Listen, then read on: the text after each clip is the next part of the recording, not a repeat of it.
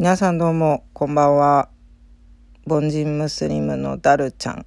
ことダルウィッシュナナです。よろしくお願いします。えっと実はこれ3度目の収録なんですけど。ああえー、しかも、えー、睡眠薬飲んだ後なので、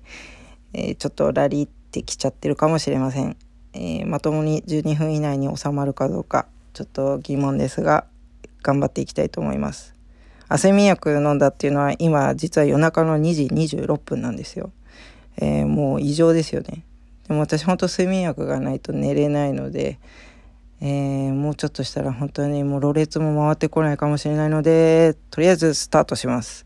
えー、今日は発達障害の話ではなくって、えー、ちょっと海外のルーツの話になりますかね。まあ、ハーフかな？ハーフに関係することです。えー、私は中東と日本の、まあ、ハーフっていうのは皆さんご存知だと思うんですけど、まあ、そのミックスゆえに、まあ、顔も結構濃いんですね。まあ、中東とのハーフの子でそんな濃い、濃くない子もいるんですけど、まあ、とりあえず私結構濃い顔してるんですよ。なのでもう結構昔からやっぱりどうしてもね、あの、ハーフなのとか、えー、どこの国の人なのとか、あの日本語うまいじゃんとかなんかそういったことをよくあの聞かれることが言われることが多いんですよ。で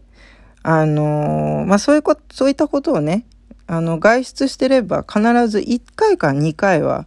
あの聞かれるんですよ。本当に冗談抜きで外にいれば必ず知らない人でも聞いてくるんです。でもうね毎日起こることだから私もねいい加減そんなにもう気にしなくはなってるんですけどでもまあ正直言うといい加減やめてほしいかなって思うんですけど、まあ、それは置いといて、えー、数日前にね面白いことがあったんですよ。でその日なんですけどあの私実は ADHD の特性がめっちゃ強く出てた日で、えー、仕事行く時に、あの、まあ、家から出て、で、下ってって、山のとこに、山に住んでるので、下って行って、自転車に乗って、漕いで、で、あれ？なんか耳とね、頭が寒いって思ったんですよ。なんで？って思ったら、そうなんです。私、いつもかぶってるんですけど、スカーフを。ヒジャブって言うんですけど、ヒジャブをつけ忘れて出ちゃったんです。で、寒いってね。いや、ありえないですよね。こんな、え、そ、え、こんな寒いのに、ジャケット着、忘れて出たのぐらいのありえなさなんですよ。でも、あのまあ、やっぱ生理前だからかな。薬飲んでてもね、特性がね、すごく強く出てしまうんですよ。生理前だとね。で、まあその日はとりあえずもう時間がないからそのまま出たんです。まあとり、なんかまあちょっとね、あのいつもね、こう覆ってるから少しはね、風通しよくしようかなと、まあちょっと前向きに考えて職場に行ったんですよ。で、その日に、あの、まあいらっしゃったお客様で、まあ結構1時間ぐらいかな、長く、あの、お話をした人がいたんですけど、その人に突然聞かれたんですよ。あなたって大阪の人？って。で、え？って思って。だって私いつも、あの、日本、日本の方とか、あの、どこの国とか、海外の、海外の人とか、外国人なの？とか、いつもそういうこと聞かれるのに、人生ほぼ初めてと言っていいほど、大阪の人って聞かれたんですよ。初めてね。で、えー、まあ、あまり聞き慣れないものだったので、私も一瞬回答に迷ったんですけど、でも、まあ、一応父がね、大阪出身の人だったんですけど、それでも私自身大阪には住んだことないし、関西弁も別に喋れないんですよ。まあ、ちょっとおばあちゃんと喋った後に、あの、若干映ってしばらく関西弁もどきみたいになるんですけど、でも、まあ、喋れないんですよ。なので、まあ、父が一応大阪出身でしたねっていう話をしたら、うん、やっぱね、県民性感じるねとか言われて、いやでも、大阪府だよね、みたいな。まあ、それは、あ、そうなんですか、はははって適当に話を合わせたんですけど、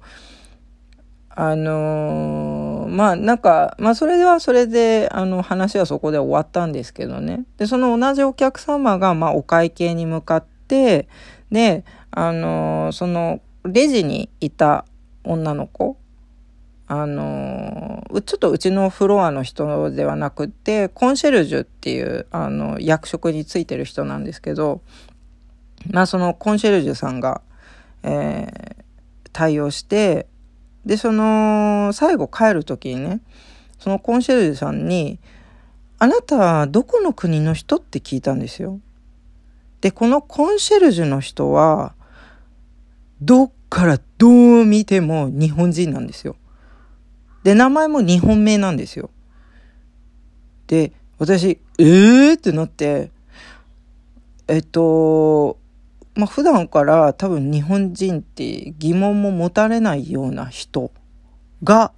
外国人だと思われて、で、顔の濃い私が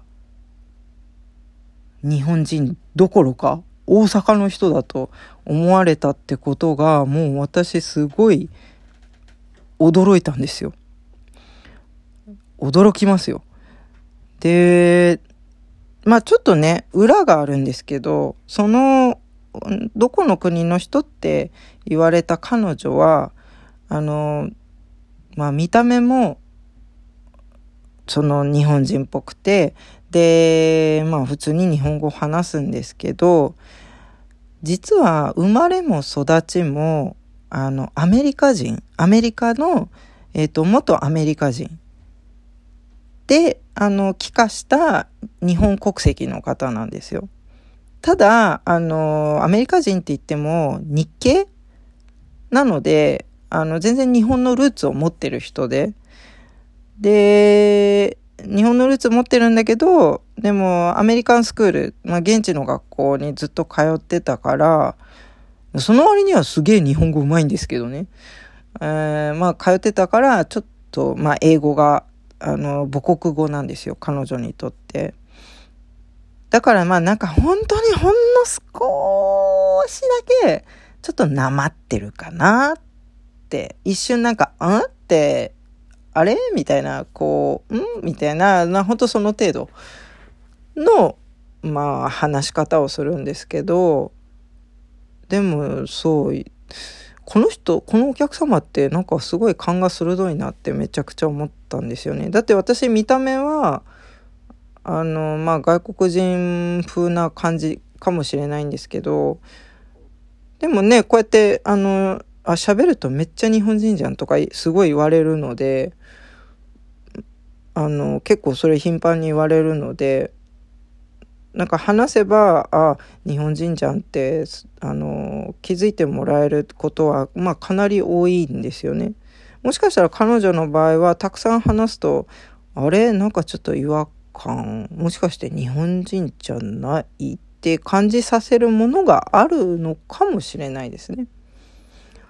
ただまあそれでもね、あの、日本人、日本、なんて、彼女の場合その、疑問を持たれることは多分あんまないんですよ。で、私はもうほんと普段から外国人ってもう、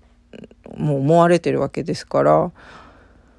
いやー、今日ってなんか面白い日だなって思ったんですよ、それで。まさかのね、まあなんかやっぱ被っててないし、顔も半分隠れてて、まあ目元だけ見えるわけですから、半分以上隠れてますよね。目元だけが見えるわけですから、まあ化粧薄くすれば、もしかしたら結構日本人っぽい顔になるのかもしんないですね。あ、あこうヒジャブかぶってるかかぶってないかだけでこんなになんか印象が変わるんだなって思やっぱなんか、ずっと前からいろんな人から被ってるか被ってないだけで全然違うよって言われてはいたんですけど、まあそれを身をもって体験しましたね。本当に。で、まあ、あの、そういう内容です。はい。まあ数日前に起きた、えー、いつもハーフと間違われる私が大阪人だと思われたっていう内容でした。で、いつも、あの、日本人って、まあ、あの、疑われもしないような人が、まさかの外国人ですか？っていう風な、ね、いつも私が聞かれてるようなことを彼女が聞かれたっていう、別の人が聞かれたっていう話です。はい。そんな大した面白い内容ではないんですけど、まあ、とりあえずね、私が日々感じたこととか思い出したこととか、なんかそういうのを今後ラジオであの発信していきたいって昨日もね、あの前回言ってるので、えー、一応そのハーフとかイスラムとか、えー、発達障害とか、えー、私が当事者であることを、あの関係する内容であれば、あの、じゃんじゃん発信していこうかなって思っているので、これからもよろしくお願いします。えー、本日はこれにて終了とさせていただきます。で、まあ、あの、質問とか、もしあれば、あの、宗教でも、発達障害でも、あの、ミックスルーツでも、海外のことでも、何でも、あの、あれば、まあ、とりあえず募集しておりますので、ぜひぜひ、あの、質問投げてみてください。えー、盛り上げていきたいと思いますので。では、それでは、もう時間来てしまいましたし、えー、さよならをしたいと思います。では、ワレコンサラン。おやすみなさい。バイバーイ。